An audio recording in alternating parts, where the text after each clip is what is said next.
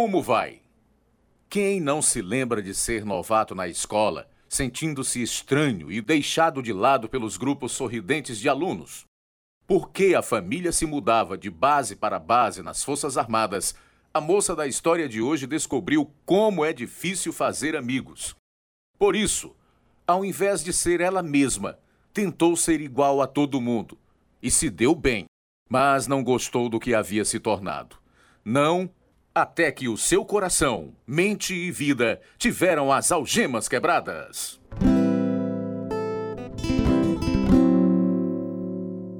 Iluminando as trevas com histórias de vida verdadeiras, de pessoas reais que espalham as boas novas, apresentamos Algemas Quebradas, dramatizado e produzido em Chicago pela Missão Pacific Garden. Que refúgio a Missão Pacific Garden tem sido desde 1877, oferecendo esperança às pessoas em Chicago e através de algemas quebradas a pessoas do mundo inteiro. Homens e mulheres prontos a pôr um fim à vida chegam à missão e recebem amor e uma razão para continuar vivendo, pois têm comida, hospedagem e roupa limpa e, se necessário, cuidados médicos e odontológicos. Tudo isto graças à generosidade de amigos que doam financeiramente a fim de manter a luz acesa no velho farol. Tudo isso transforma vidas. Quem sai das trevas para a luz da verdade encontra uma nova vida e sai compartilhando esperança com os outros, como a mulher nesta história. E agora, irradiando através do mundo, eis o programa de número 2679, versão brasileira de número 46, na série Algemas Quebradas, o programa que faz você olhar para si mesmo e pensar. A mulher em nossa história foi criada num lar cheio de amor, sem problemas de drogas nem de álcool, nem de abuso sexual. Sua infância só foi perturbada pelas mudanças para novos lugares que deixavam seus sentimentos retraídos. O desejo de ser aceita a levaram para baixo, numa estrada de engano ainda mais dolorosa. Tinha 10 anos quando papai se aposentou do serviço militar. Nossa família ficou morando em Wisconsin, perto da família de minha mãe. Estava tão feliz por criar raízes. Começar de novo cada vez que nos mudávamos não parecia difícil para minha irmã e irmãos mais velhos. Sendo a tímida da família, lutava para me adaptar. Tentava me vestir e falar como as meninas mais populares, sem nunca ser eu mesma. Minha fantasia de possuir uma personalidade extrovertida tomou a dianteira no segundo grau, quando menti para minha mãe e fui a uma festa na casa de uma amiga. Júlia, prova isso aqui! Que gosto horrível! O que é que o pessoal vê de gostoso em bebida alcoólica? Não é o gosto que importa, Júlia. É o que você sente. Vamos, beba tudo. Eu vou preparar outra. Festa legal! É mesmo. Deveria aparecer mais vezes. Vou tentar. Ei, quem é aquele gatão perto da janela? Por que você não vai até lá e descobre? Acho que vou. Esta bebida me faz sentir pronta para o que der e vier. O álcool parecia engolir minha timidez e não tinha problema nenhum em conversar com os rapazes. A bebida me fazia corajosa, por isso podia me enturmar e me divertir. Depois dessa noite, bebi em toda oportunidade que tinha, tirando a bebida das garrafas que meus pais tinham e completando-as com água para que não descobrissem. Depois de umas duas doses, não me lembrava mais de nada do que acontecia, mas isso não me impedia de beber. Aos 16 anos, vivia somente de festa em festa. As estradas estão realmente escorregadias, Júlia. É, vamos escorregando até chegar em casa. É, você deveria dormir em minha casa hoje. Não teria coragem de chegar em casa assim. Meus pais iam me proibir de sair. Estou muito bêbada. Dá pra ver. Ei, continua saindo da estrada. A festa foi super divertida. Foi mesmo. Vai ser muito legal quando for maior de idade e a gente puder ir para as festas todas as noites, não acha? Mal posso esperar. Não vou mais precisar sair escondida, nem mentir para os meus pais. Júlia, tá saindo da estrada de novo. Eita! Essa foi por pouco. Deus já estava me protegendo, mas eu nem pensava nisso. Ia para os bares com uma carteira de identidade falsa, escondendo o que fazia dos meus pais, mentindo. De vez em quando eles me proibiam de sair, quando descobriam a verdade através do meu irmão ou irmã. A educação, se comparada às festas, não tinha a mínima importância, mas consegui me formar e viver minha vida. Fiz um curso de cosmética e só me juntava a pessoas que bebiam. Por que estamos em pé aqui? Por que a gente não entra no bar e pega uma bebida? Estou esperando alguém. Quem? Ainda não sei o nome dele, mas o vi um dia desses. Ele chegou mais ou menos a essa hora. Quero conhecê-lo. Parece sério. Ele é tão lindo. E por que não o espera lá dentro? Tem muita gente. Talvez o perca de vista. Veja! Lá vem ele! Ah, é aquele? É, já ouvi antes. Tenho que falar com ele. A gente entra daqui a pouco. Ei, eu conheço de algum lugar? Deixe-me pagar uma bebida para você e a gente descobre. Sou o Ricardo. Eu sou a Júlia. Nome bonito. Trabalha ou estuda? Estou fazendo um curso de beleza. Você não precisa fazer curso para isso. Já é linda. Sabia que ia gostar de você. Mora por aqui? Moro. E você? Morava aqui quando era menino, mas minha família mora na Flórida agora. Estou passando um tempo aqui, mas planejo voltar para lá logo. Às vezes nas férias vamos à Flórida. É mesmo? Talvez possa ir comigo um dia. Vamos dançar, Júlia? Foi paixão à primeira vista.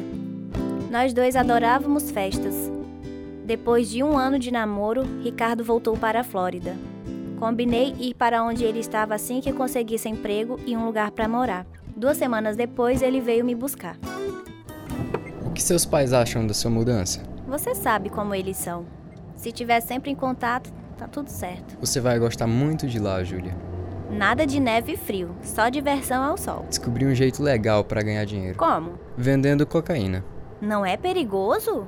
Não, só precisa ter cuidado. Trouxe um pouco comigo. Já vendi quase tudo, mas guardei um pouquinho para nós. Sei não, Ricardo. Deixa de besteira. Você vai adorar. É uma viagem legal. Não dura tanto quanto a maconha, mas é melhor. Vou estacionar e a gente dá uma cheiradinha. Viajamos completamente drogados até a Flórida. Estávamos armando uma arapuca para nós mesmos, à medida que Ricardo continuava vendendo cocaína para ajudar o que a gente gastava conosco. Odiava ficar sem droga, sempre queria mais. O álcool facilitava a miséria da abstenção. Puxa, minha mão tá tremendo. Bote mais uma dose para mim. Será que vai arranjar mais cocaína, Ricardo? Estamos sem um tostão, querida. Vou a uma agência de emprego temporário. Se conseguir fazer meu nariz parar de sangrar. O meu finalmente parou. A gente tem que arranjar dinheiro. A gente pode fazer faxina nos condomínios este fim de semana e ganhar uma graninha.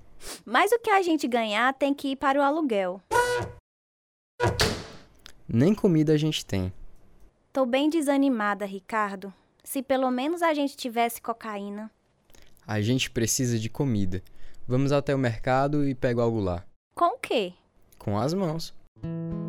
Que época terrível para nós. Nunca antes a gente tinha descido tão baixo a ponto de roubar.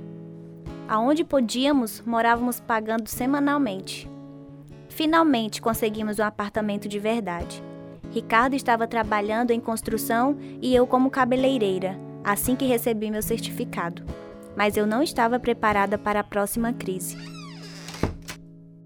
O que foi, Júlia? Você tá com uma cara tão estranha. Estou grávida, Ricardo. Tem certeza? Absoluta. Confirmei hoje. Puxa, isso muda tudo, não é? Não posso ter filhos. Por que não? Porque bebo e uso drogas. Quem vai saber que tipo de dano já fez ao bebê? Você pode parar de beber. Não sei se aguento, Ricardo. Não quero um bebê deformado. Eu vou fazer um aborto. Que coisa triste, Júlia. Faz pouco tempo. Dizem que a esta altura nem formado está. É só uma massa de tecido. Talvez tenha razão. Acho que é o melhor a fazer. Se estiver certa de que isso é o que quer, vou com você. Por favor, Não entre aí, eles vão matar o seu bebê. Não é só uma massa de tecidos, é um bebezinho indefeso. Ande mais rápido, Júlia. Não aborte seu bebê. Não consigo andar mais rápido do que já estou. Escolha a vida, escolha a adoção. Queria que fossem embora. Escute o que a gente diz. Não mate seu bebê. Tentando não escutar, escolhi a mentira do que tinha somente uma massa de tecidos e não um bebê. Passei pelas pessoas que protestavam e entrei na clínica onde fizeram meu aborto. Mas no coração, eu sabia que estava fazendo uma coisa muito errada. Depois, a culpa e a vergonha do que tinha feito me levaram a buscar um escape ainda maior no álcool. Tá acordada? Ah, eu acho que estou. Que horas são? Já passa das 11. Nem acredito que estou em casa. Por quê? A última coisa que lembro é que estava voltando de carro para casa. Ia direto no carro estacionado. Deve ter desviado, porque eu usei o carro de manhã e ele tá ótimo. Devo ter um anjo da guarda. Se tiver, ele tem muito o que fazer.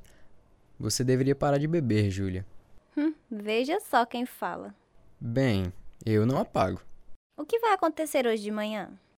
Meu amigo João vem aqui, por isso é melhor se levantar e se vestir.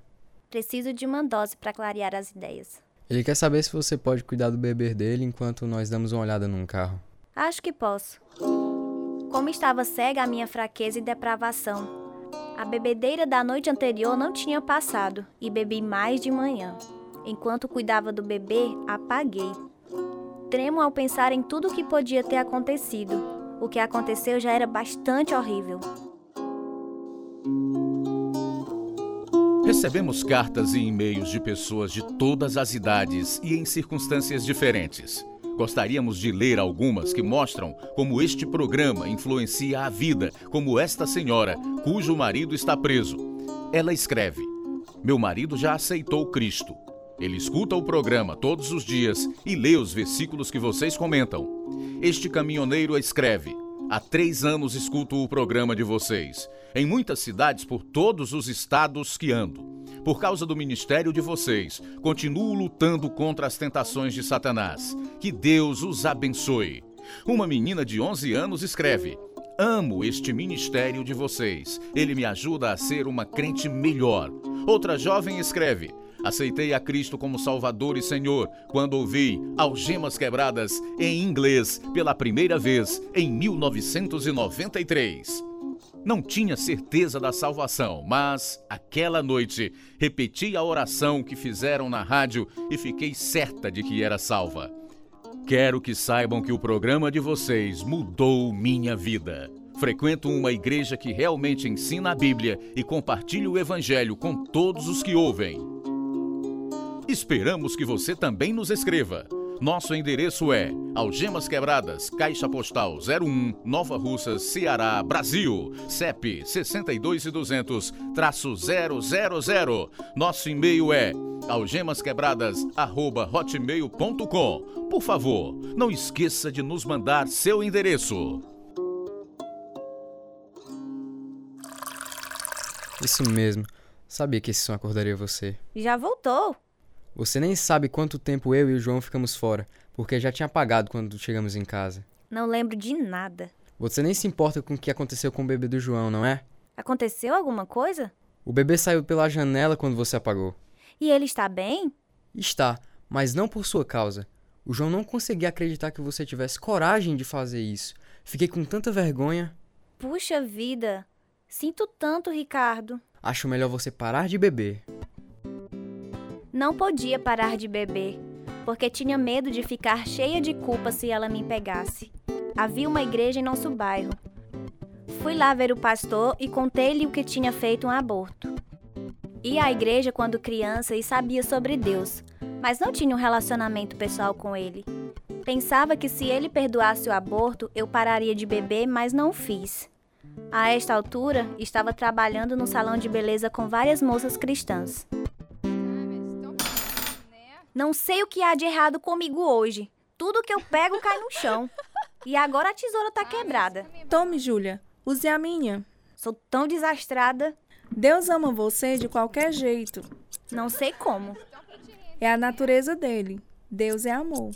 Ele ama até as pessoas que pecam? Sim. Todos nós somos pecadores, Júlia. Você não. Você vai à igreja, lê a Bíblia e vive direitinho. Deus diz que não há nenhum justo, nenhum sequer. Mas em outro lugar, a Bíblia diz: Mas Deus demonstra seu amor por nós. Cristo morreu em nosso favor quando ainda éramos pecadores. Posso ver que você crê nisso de verdade. Sim, já experimentei esta verdade em minha vida. Vamos à igreja conosco hoje à noite? Talvez eu vá, Beth. Sei que vai gostar muito. Queria desesperadamente a paz e a alegria que minhas colegas de trabalho tinham. Por isso fui à igreja com elas várias vezes. Três das palavras mais tristes que você pode dizer são, se pelo menos. Remorso pelo passado é uma dor que pode desaparecer, mas que não vai embora nunca. Meu amigo, não queira enfrentar o dia do juízo com remorso e ouvir o Senhor dizer: Nunca os conheci. Afaste-se de mim, vocês que praticam mal. Mateus capítulo 7, versículo 23. No momento você vai desejar: se pelo menos tivesse conhecido a Jesus, Deus é santo. Nenhum pecado vai entrar no reino do céu. A Bíblia diz em 1 Coríntios, capítulo 6, versículo 9 e 10, o seguinte: Vocês não sabem que os perversos não herdarão o reino de Deus?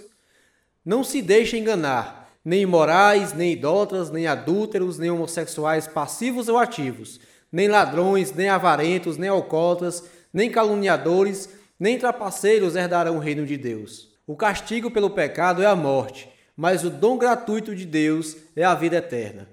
Esta vida foi comprada pela morte de seu filho, demonstrando a misericórdia de Deus. Se você ainda não conhece Jesus como Salvador e Senhor, não quer entregar a sua vida a Ele agora, venha até a frente para mostrar que quer fazer essa decisão. Tinha medo de morrer e ir para o inferno por causa dos meus pecados. Por isso fui até a frente e orei. Não sabia que precisava buscar a Deus de todo o meu coração. Esperava uma mudança milagrosa, mas continuei a viver como antes, numa espiral que descia cada vez mais. Ricardo e eu nos mudamos da costa oeste da Flórida para a costa leste, esperando ter um novo começo. Parei de ir à igreja. Tínhamos um lugar novo para morar e empregos novos, mas os velhos hábitos eram os mesmos. Você tá muito quieta, Júlia. Tô me sentindo muito mal. Por quê? Fiz outro aborto ontem. Não era isso que a gente tinha decidido se engravidasse. Não me importa se a gente tiver um bebê. Álcool e drogas fazem mal a bebês. E eu bebo todos os dias. Não entendo por que não para. É difícil assim? É sim, não consigo, Ricardo. Não consigo mesmo. Outras pessoas conseguem. As outras pessoas não têm os meus problemas. Você é que não quer parar de beber. O fardo da culpa me mantinha bêbada todo o tempo. Tinha certeza de que Deus nunca ia me perdoar por ter feito dois abortos. Agora bebia todos os dias. Se eu parasse de beber, talvez ele me perdoasse. Comecei a frequentar um programa como Alcoólicos Anônimos, mas só conseguia ficar sóbria por uma semana. O salão de beleza onde eu trabalhava era vizinho a um bar. A tentação era grande demais. Júlia, preciso ter uma palavrinha com você. Pois não? Alguém viu você entrando no bar aqui ao lado. Era minha hora de almoço. Isso não pode acontecer. Já lhe disse que não toleramos bebida no emprego. Tomei só uma dose. Essa é uma de muitas. Pegue suas coisas, está despedida. Seu pagamento final vai pelos correios. Chegou cedo em casa. Fui despedida. Deixe ver se eu adivinho. Estava bebendo no emprego. O que há de errado em tomar um trago na hora do almoço? Eu não fiz as regras. Sua patroa fez. Bem, se ela pode arranjar outra pessoa, então eu também posso arranjar outro emprego. Júlia, quando é que vai aprender? Não preciso de sermão. Você também bebe. Mas não perco meus empregos por causa da bebida. Mas já acabou com um carro, o que também é ruim. Não vou discutir. Onde escondeu a garrafa? Sobre o que você está falando? Sei que você esconde garrafas por aqui em algum lugar. Eu sabia. Ricardo, guarde isso! Tudo bem. Vou guardar a pia abaixo. Eu compro outra! Compre não. Me dê suas chaves. Não! Você não vai sair para comprar mais bebida. Odeio você, Ricardo! Você não se importa comigo! Me importo sim. Você pode sair e se embriagar, não é? Eu sei me controlar. Bêbados se adaptam. Encontrei outro emprego e aprendi a ir até o meu carro durante o intervalo e lá vi uma garrafa me esperando. Também tinha garrafas escondidas pelo apartamento em lugares onde o Ricardo não pudesse encontrá-las. Mas naturalmente ele as procurava até encontrá-las e jogava tudo fora. Sei que escondi uma aqui. Ai, esse Ricardo, ele encontrou e derramou tudo. Não é justo. Oh Deus, não é justo. Por que não me ajuda, Deus? Por favor, me ajuda. Eu não quero ser assim. Por favor, me ajuda.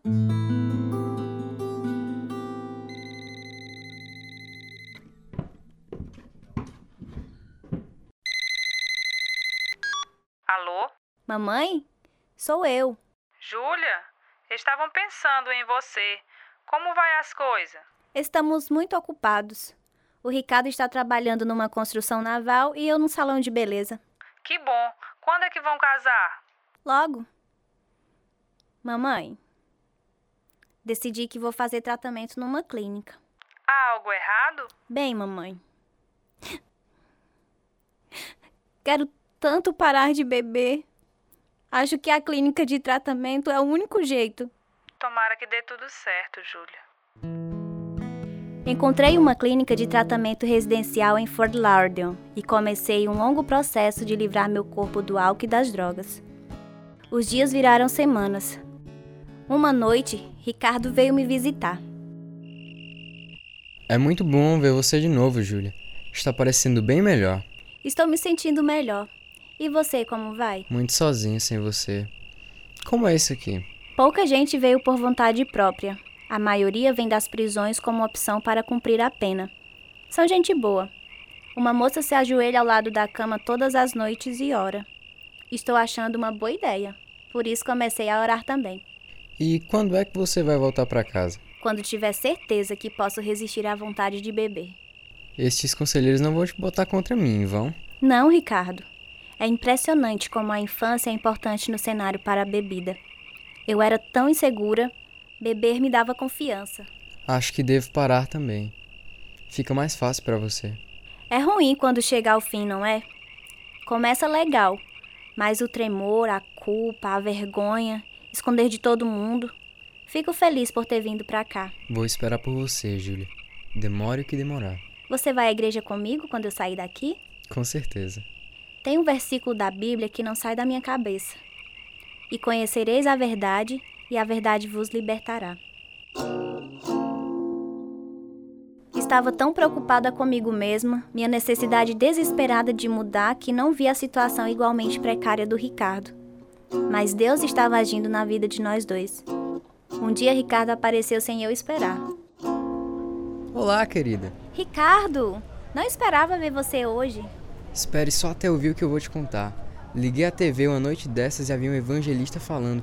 Acredite ou não, fiquei ouvindo e tudo que ele dizia fazia sentido. O que está querendo me dizer? Bem, vi a bagunça que estava a minha vida. Quando ele orou no fim do programa, eu orei também. Pedi a Jesus para vir morar em meu coração e ser meu Senhor e Salvador. Você fez isso? Fiz, entreguei minha vida a Cristo. Ele vai mudar a gente, Júlia. Eu sei que ele vai mudar a gente. Como foi que ele mudou você? Jesus me deu uma paz que nunca tive antes. Ele me ajudou a parar de beber e de usar drogas. E fará o mesmo por você, querida. Vamos para casa comigo. Iremos à igreja juntos. Orei pedindo salvação quando a gente morava na costa oeste e minha vida não mudou. Talvez você apenas tenha repetido as palavras. Não falou de todo o coração. Sou uma pessoa muito má. Talvez não mereça ser salva. Nem eu, Júlia. Mas Jesus morreu para nos libertar. Eu sei. Assim, depois de dois meses e meio de tratamento, saí da clínica. Eu e Ricardo começamos a procurar uma igreja. Como bebês que buscam ser nutridos, a gente se saturava de tudo o que podia sobre o Senhor. A gente assistia os cultos, os estudos bíblicos, ligávamos a TV e o rádio em emissoras realmente evangélicas e nos unimos a um grupo de aconselhamento cristão baseado em princípios bíblicos. Sabem, domingo passado, enquanto o pastor Eric pregava, pedi a Jesus para ser meu salvador. Desta vez, sei com certeza que sou salva. Deus começou o processo de santificação em você, Júlia. O que, que é isso? Fazer você mais parecida com Jesus. Sinto-me tão indigna do perdão de Deus. Todos nós somos indignos. Mas depois da salvação, quando Deus olha para você, ele vê Jesus. Em Romanos capítulo 3, versículo 25 e 26 diz o seguinte: Deus o ofereceu como sacrifício para propiciação mediante a fé, pelo seu sangue, demonstrando a sua justiça. Em sua tolerância, havia deixado impune os pecados anteriormente cometidos, mas no presente demonstrou a sua justiça, a fim de ser justo e justificador daquele que tem fé em Jesus. Ricardo e eu estamos casados há 10 anos. Nós nos arrependemos da decisão de abortar nossos filhos, mas Deus nos deu mais três. Temos o compromisso de criá-los na palavra de Deus. Ele é maravilhoso, pois pegou o desastre que era nossa vida e transformou em algo bom. Deus não faz acepção de pessoas. Ele vai fazer o mesmo por você. Peço que você urgentemente coloque sua fé e confiança em Jesus Cristo também.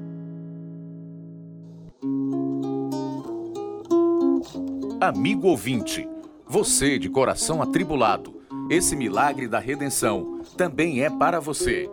O próprio Senhor, o mesmo que morreu por seus pecados, quer morar em seu coração e sua vida.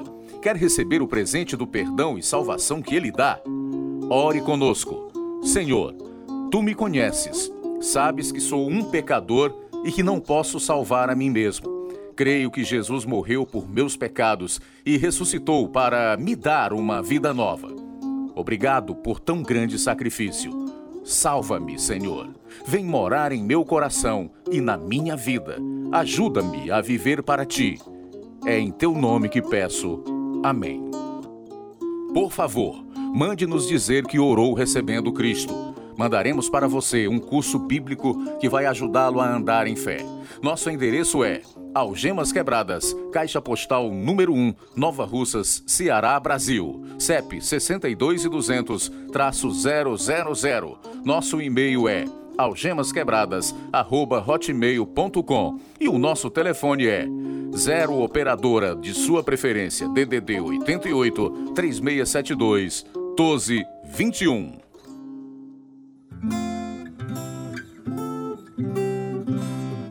Este é o programa 2679, versão brasileira 46. É a história verdadeira de Júlia Précia. Fizeram parte deste episódio os seguintes atores: Inácio José, Rose Farias, Carla Domingos, Alcione Biapina, Robson Domingos, Larissa Vitória, Corrinha Alves, João Batista, Tradução Edissa Soeiro. Direção João Carvalho e Lina Gossen. Produção João Lucas Barroso. Música Ismael Duarte e Heriberto Silva. E eu sou Luiz Augusto. Algemas Quebradas foi gravado nos estúdios da Rádio Ceará, Nova Russas, Ceará, Brasil. Algemas Quebradas está sendo produzido pela Missão Pacific Garden para mostrar através de histórias verdadeiras que se a sua vida está vazia, pode ser cheia até derramar. O endereço da Missão Pacific Garden, 1458 Sul Canal Street, Chicago, Illinois, 60607, Estados Unidos. O nosso endereço no Brasil é Algemas Quebradas, Caixa Postal 1, CEP 62200-000, Nova Russas, Ceará, Brasil.